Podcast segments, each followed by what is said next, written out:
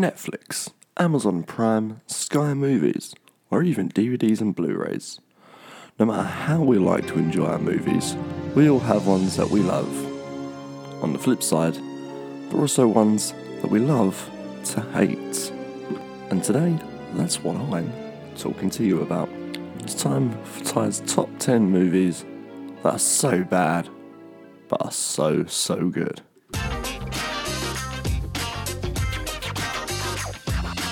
Welcome to Talking with Ty. What a crazy week it's been. I've turned 29, I had a midlife crisis and dyed my hair grey, released a song on iTunes. If you want to have a listen to it, I'll tell you more about that at the end. Still in lockdown, still working at Tesco's. So, like I said, my subject of the week is going to be top 10 movies that's so bad, but I can't help love. Now, there are loads of these, and it was quite difficult to narrow it down to a top 10. So I think I might just get started and jump right in. And as always, these are my own personal opinions, so if you don't like them, that's not my fault. So enjoy. Number 10. Okay, so the movie coming in at number 10 is part one of my favourite franchises of all time, ironically, and it is X Men Origins Wolverine. Now, what can I say about this movie? That's good. Well, the cast. We've got Hugh Jackman as Wolverine, iconic. We've got Ryan Reynolds as a pre Deadpool Wade Wilson. We'll get to that afterwards. And as well as them two, we also have Liev Schreiber as well. Now, I remember when this film was first getting released, I got really excited. I was like, oh, we get to actually see how Wolverine became Wolverine. So I remember going to see it as soon as it came out in the cinemas, and I was sorely disappointed. And here's why it is the most boring story I've ever seen in an X Men movie. And that's saying something when I've watched X Men: The Last Stand. Like nothing happens in it. It start it start film starts off with him young, shows oh the first time he gets his claws out, then it just skips forward to like a montage of him in war, and then all of a sudden he's on a task force, and he doesn't like it, so he quits. Once he quits, people die. He wonders why. They think it's his brother, so he gets his metal claws. That's it. That's pretty much it. The whole film.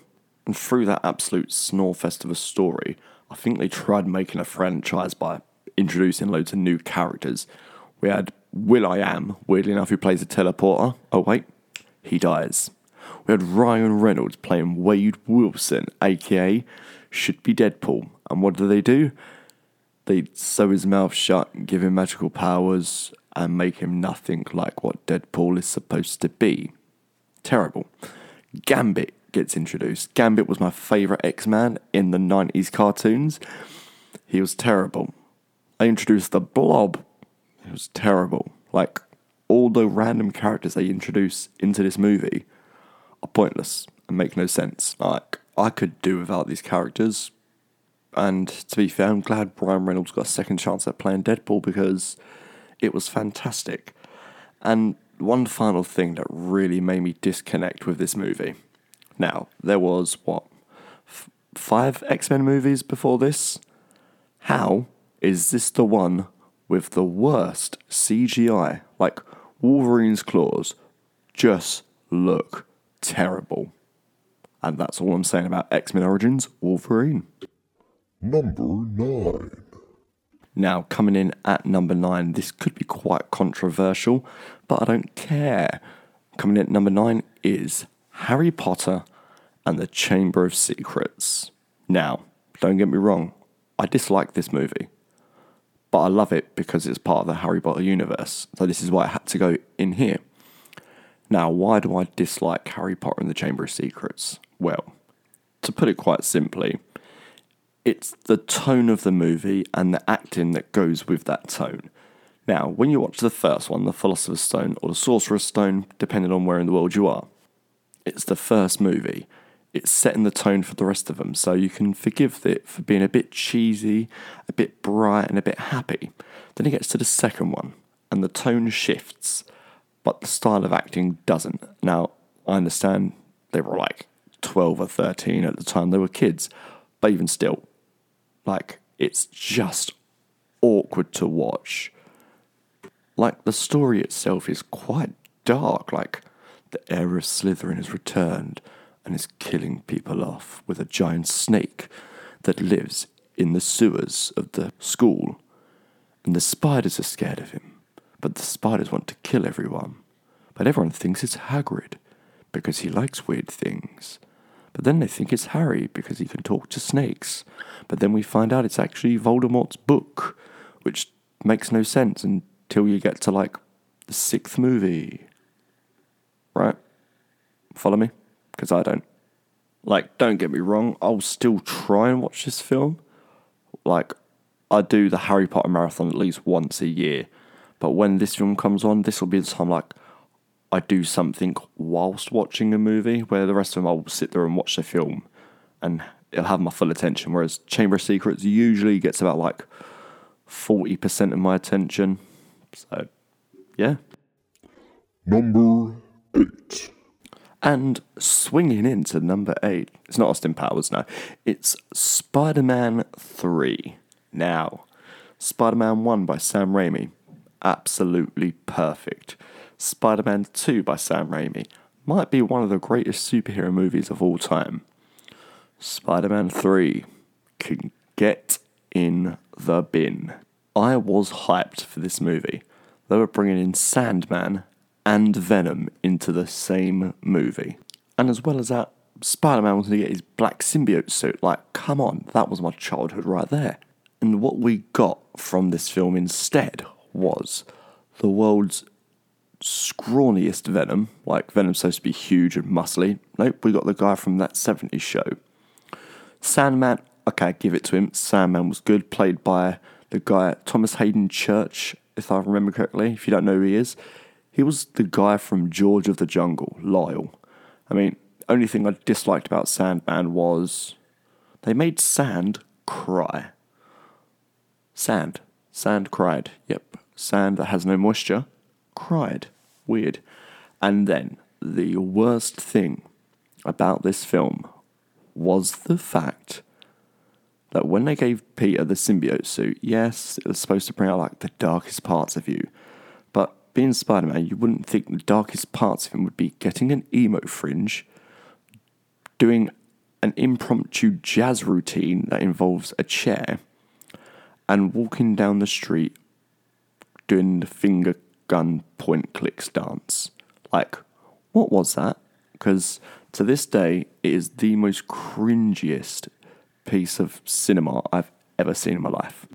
Now, what was good, I give it to them about this movie were the fight scenes. Like, even though Venom wasn't the best, it was a good fight scenes, and the Sandman, like, they did pretty well with him. Like the way he manipulated things, it was quite smart and quite clever. So I give them that. And then once again, I mean, bad but good. They turned another good guy into a bad guy. Harry Osborn became the next Goblin. So three villains, one movie, and once again, the Goblin was the best. Number 7. Okay, here we go. Before I get started with my seventh movie, I'll ask you a few questions. One, do you like movies about natural disasters and bad weather conditions? Yes?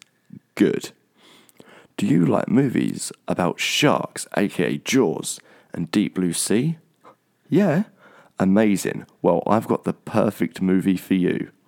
Or maybe not. Because coming in at number seven is Sharknado. Sharknado, the amalgamation of sharks and tornadoes. Yep, that is right. What would happen if a tornado went across the water and picked up sharks? Well, I'll tell you. This movie. I mean, if you haven't watched it before, I suggest don't. But if you have watched it before, I still suggest don't ever watch it again. I don't actually know why I like this film, but I can't help but put it on and just laugh at how bad it is. I think that's why I like it because it's so bad. It's actually funny. Like the cast in it isn't anything to write home about. Like we got Ian Ziering, who's in 90210, like, good show. Like, never heard of him since. Tara Reid, you know, from American Pie, one of the greatest movies from the 2000s. Yep, she's in it. How far she has fallen. John Heard, okay, I give it to him. John Heard's a great actor, but he hasn't really done anything since being in Home Alone's, because he was Kevin McAllister's dad. And then Katie Scerbo, never heard of her. So that's the cast.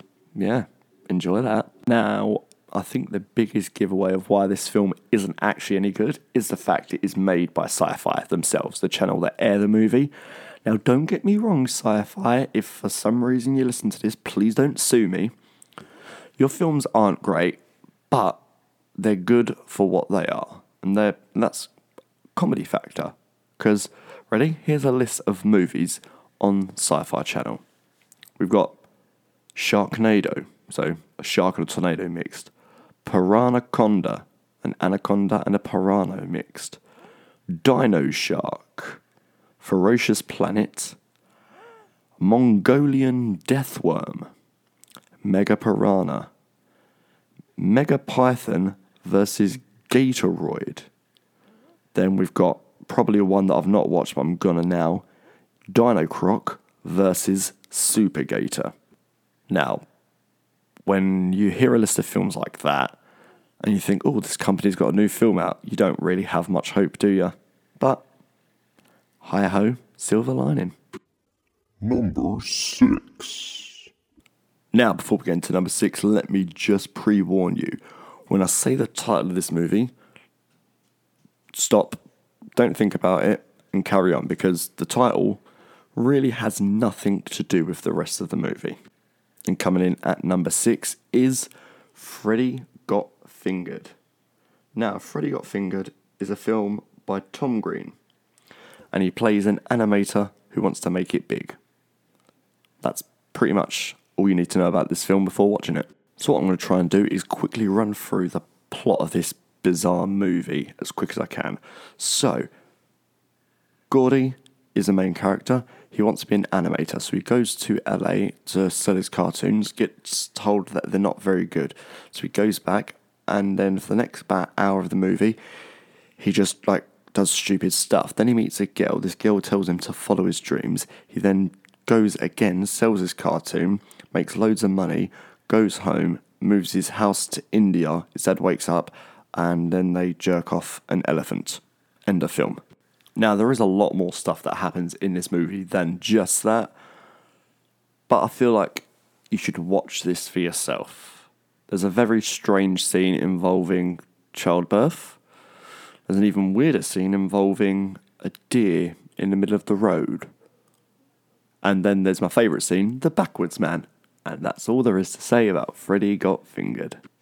Now, before I carry on with my top five and honourable mentions, I just want to say I do actually enjoy these films. I may be ripping the living daylights out of them, but I do like watching them. I may not be putting that across very well, but just so you know. Thanks. Number 5. And coming in at number five is my first animated movie of this list. On, in fact, it's my only animated movie of this list, and well, it is the Bee Movie. Now, if you've ever seen the Bee Movie, it's a family-friendly flick about bees. To be more exact, it's a movie about one bee in particular called Barry. Barry B. Benson. There's a lot of bees right there. And what Barry does in this movie is he sues the human race for exploitation of honey. That's right, a bee sues the human race with the help of his friend who is a florist, not a lawyer. A florist helps a bee sue the earth. Once he sues the earth, all the flowers die, and because bees can't pollinate anymore. And I think that's a really strong message they're trying to put across, but it doesn't really work. What makes this movie so strange is the amount of puns there are. Any space they can get into for a pun, they can. And usually I love a good pun. But after like 10 minutes of the film, I'm all punned out. Like, there's way too many puns in this film. The characters aren't really that great, except for one. One character, and his name, I can't remember, but it's played by Patrick Warburton, the guy who does the voice for Joe from Family Guy and Kuzco. He's the only one that makes sense because he's the only one that looks around and goes, guys, we're listening to a bee. Like, you know, a bee, the bug. Yep. Now, I love this movie, but my friend Tom, he hates this film.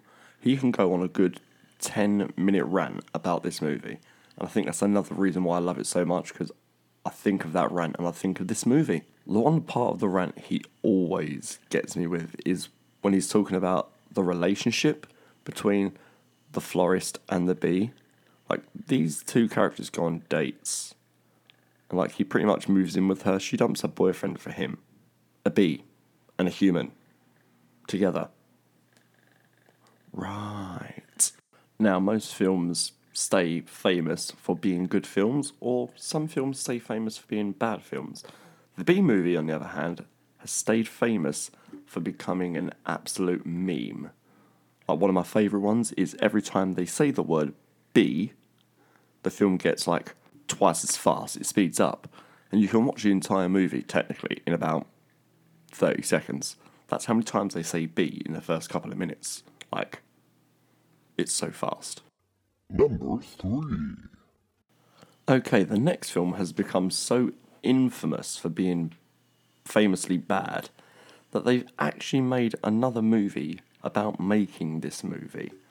So, coming in at number three, we have 2003's The Room. Written, directed, produced, funded, and starring the weirdly weird Tommy Wiseau. Now, looking at Wikipedia, reading the synopsis of this movie, it doesn't sound too strange. Ready?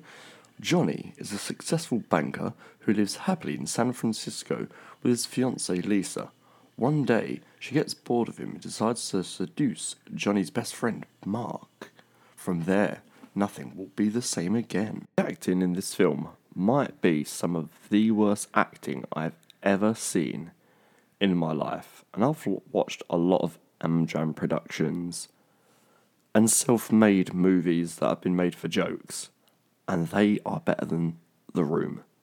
The characters are just one dimensional, they've got nothing about them, they've got their main plot line, and that's it. There's no substance to them. There's moments where green screen is being used, and you can blatantly tell because they haven't tried to hide it, and if they have, they haven't tried very hard.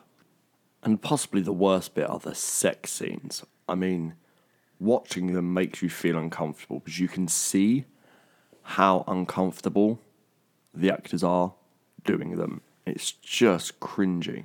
But as with a lot of things on this list, the reason I like it is just because it's so bad and so funny, you can't help but laugh at it. And it is also quotable to the gods. There are so many funny lines in this film oh, hi, Mark. And that's just one of them to begin with. And I just don't know why I like this film. But if, like me, you have seen this film and you haven't seen the movie The Disaster Artist, go and watch it. it stars James Franco and it's about the making of The Room. That is a great movie. Number 3. Coming in at number three is a movie I've watched countless times and will continue to watch countless amount of times until I lose my sight or hearing and can't watch it anymore. And that movie is Rat Race. So, a very quick plot rundown. Group of people get chosen by a casino owner to race from Vegas to New Mexico any means possible. First person there gets a bag with $2 million in it sounds like a great plot. And it is a great plot, like, that sounds like a good movie. Let's go through the cast. We've got Kathy Najimy, we've got John Cleese, Rowan Atkinson, Wayne Knight, Dean Cain, aka used to be Superman, Seth Green, Cuba Gooding Jr., Breckin Meyer, Amy Smart, Jon Lovitz. Like, it's a really good cast. And we've got the band Smash Mouth as well. Like, they really pulled out the stops for this, considering it was 2001 and Smash Mouth were amazing at that point. So the plot of the movie is good. The cast of the movie is good. Why is this film garbage? That's a question I, I can't honestly tell you. Like, you watch the film and you laugh at certain points, you cringe at more than others. I think the main fact of it is this film has not aged well. There's some jokes in there that don't really hit the same way they would have 19 years ago when this movie got released. And I think that just makes it bad. But at the same time, it also makes it better as well. As you're like, oh, can't say that anymore, can they? If I'm being completely honest with you, there's not many reasons why this is a bad movie. It just is. But it's also a good movie. That's why it's number two on my list.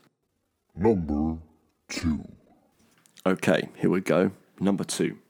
This movie is the reason I wrote this list. Now you're thinking, if it's the reason you wrote the list, it should be at number one. It's not. But I'll explain why after. But this movie is so bad. I don't know why I like it. I can't think of more than one good reason. Two good reasons. There's only two reasons why I like this next movie. And that is quite simply the title and the two main actors. So taking the number two spot on my list of bad movies that I can't help love is the Super Mario Brothers movie. Now, let me start off by saying, before I get into this film, I love Super Mario. I've grown up playing games. I've played every Super Mario game and I've finished every Super Mario game. As soon as a new Super Mario game comes out, I buy it. Like, I'm even recording this while drinking coffee out of my Super Mario Brothers heat changing mug that I got for Christmas two years ago. Like, Mario is the one. So let's get into why I don't like this movie. When you think of Mario, you think of a short Italian plumber. And when you think of his brother, you think of a slightly taller Italian plumber. Yet, the two main actors in this film are from Brooklyn, New York, with no sense of Italian accents anywhere. When you think of the world that Mario takes place in, you think of like the Mushroom Kingdom. Bright colours everywhere, mushrooms and happy little creatures. No, this is a dark, dingy, underground dystopia that's been ravaged by fungus and like electric neon signs and steampunk style stuff everywhere. Yoshi, cute little green dinosaur. Not slimy, scaly reptilian monster that we get in this movie. The bad guy in the Mario games, Koopa slash Bowser, big dinosaur, breathes fire. In the movie, played by Dennis Hopper, he's got slicked back blonde hair and resembles nothing of a dinosaur until the 30 seconds before the end of the film. The most iconic bad guys in the games the Goombas and the Koopas. Yeah, little like squidgy brown enemies and turtles. Not in the game. The Goombas are like seven foot tall idiots that just bump into each other. In the games, Toad is a little mushroom fellow. Really annoying, to be fair, that just follows Princess Peach around screaming. In the movie, he's a tall, hippie kind of dude that plays a harmonica that then gets turned into a Goomba. Don't know how that works, but it does. I would say the only thing in this movie that resembles the source material are the bob-ombs. You know, the little bombs that, like, you touch them, they blow up a little bit later. The only thing in this film that look like what they should, and they're in the film for a maximum of 30 seconds. You see it once, and that is it. Even the plot of the movie makes no sense. There's like crystals and like ancient princesses and prophecies and trying to cross worlds over using a beam. It like has nothing to do with Mario.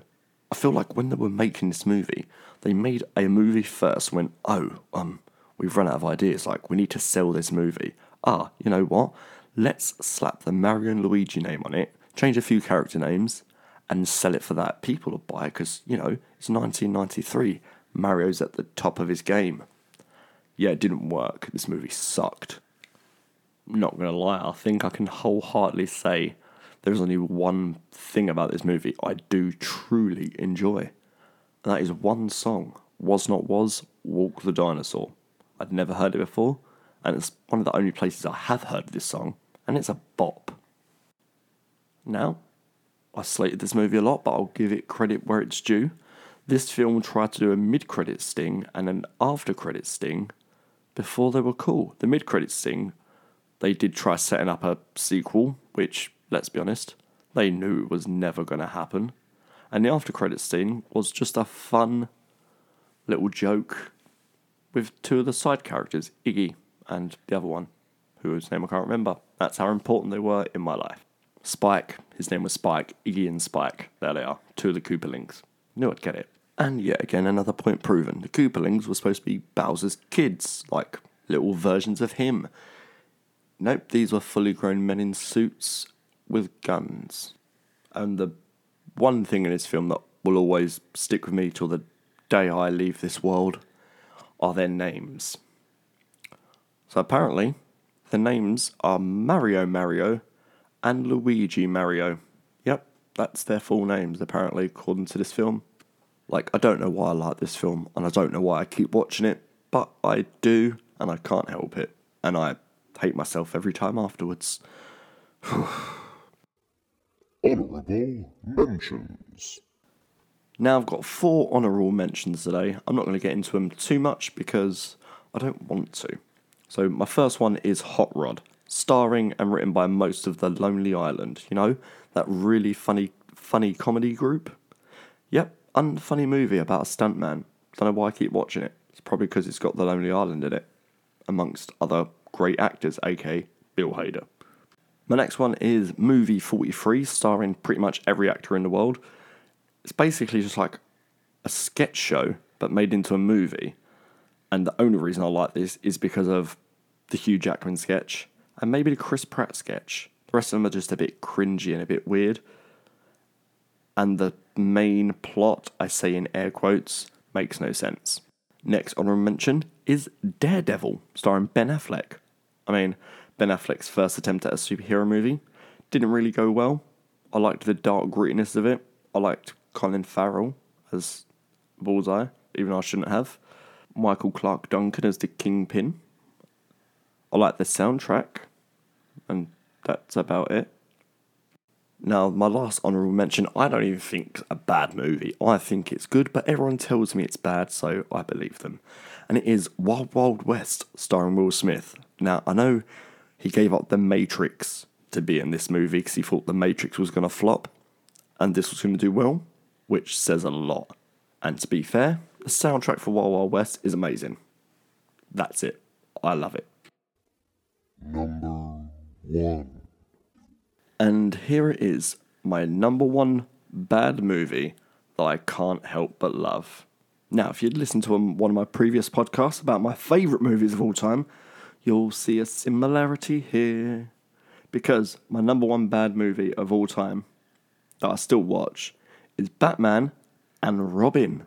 You know, the sequel to Batman Forever, one of my favourite movies of all time. And why this didn't make the list, mainly because, well, Jim Carrey's not in this one. The puns Arnold Schwarzenegger, Poison Ivy, Bane. Like, I can't think of a thing about this film that is great, and that's what makes it bad. Like, once again, they changed Batman's. Like, George Clooney did one movie. This is it. The bat nipples were back, and the bat nipples were more prominent. The filming, like, there was just some really long, weird pauses in that film. Don't get it. The neonness went higher. The child friendliness went higher. The puns, the puns, oh, the puns. Mainly from Arnold Schwarzenegger himself. Like, I didn't know you could think of that many ice and cold based puns, but apparently you can, and I quote them on a daily basis. And then there's probably the most cringy moment in any superhero movie I've ever seen, anywhere, and probably ever will see. Batman and Robin are having an argument about who's gonna bid for Poison Ivy in an auction. Batman says an amount of money, Robin says an amount of money. Batman says, You haven't got that amount of money. Robin says, I'll borrow it from you. And Batman pulls out a credit card with the Bat logo on it. There is a Bat credit card, people. I know that utility belt's got a lot, but he's got a Bat credit card. Like, who's authorizing that? that credit card company needs to be shut down. They're giving it away to nameless vigilantes. Now, even though these this film and Batman Forever were written by the same or directed by the same person anyway, they seem very different films. Like I don't know how they've done it, but they've managed to take a film that I loved and made it bad, and I don't get it. But with that being said, I will continue to watch this movie. I will continue to quote this movie, and I will continue to tell everyone to watch this movie at least once because it's fantastic. So there we have it, my top 10 bad movies that I can't help but love. Now I've just got to try and think of some more subjects to talk about because I'm slowly running out. But before I do go, I have one thing very kindly to ask you, everyone. If you could head on over to iTunes, Amazon Music, or Google Play Store, search for Anthony Irwin, All for Love. It is a song that me and a few friends of mine have released, we are raising money for the Pink Ribbon Foundation. It's a charity dealing with breast cancer. So if you could head on over, show your support, give it a cheeky little buy, be much appreciated. But from me, that's all I've got to talk about today.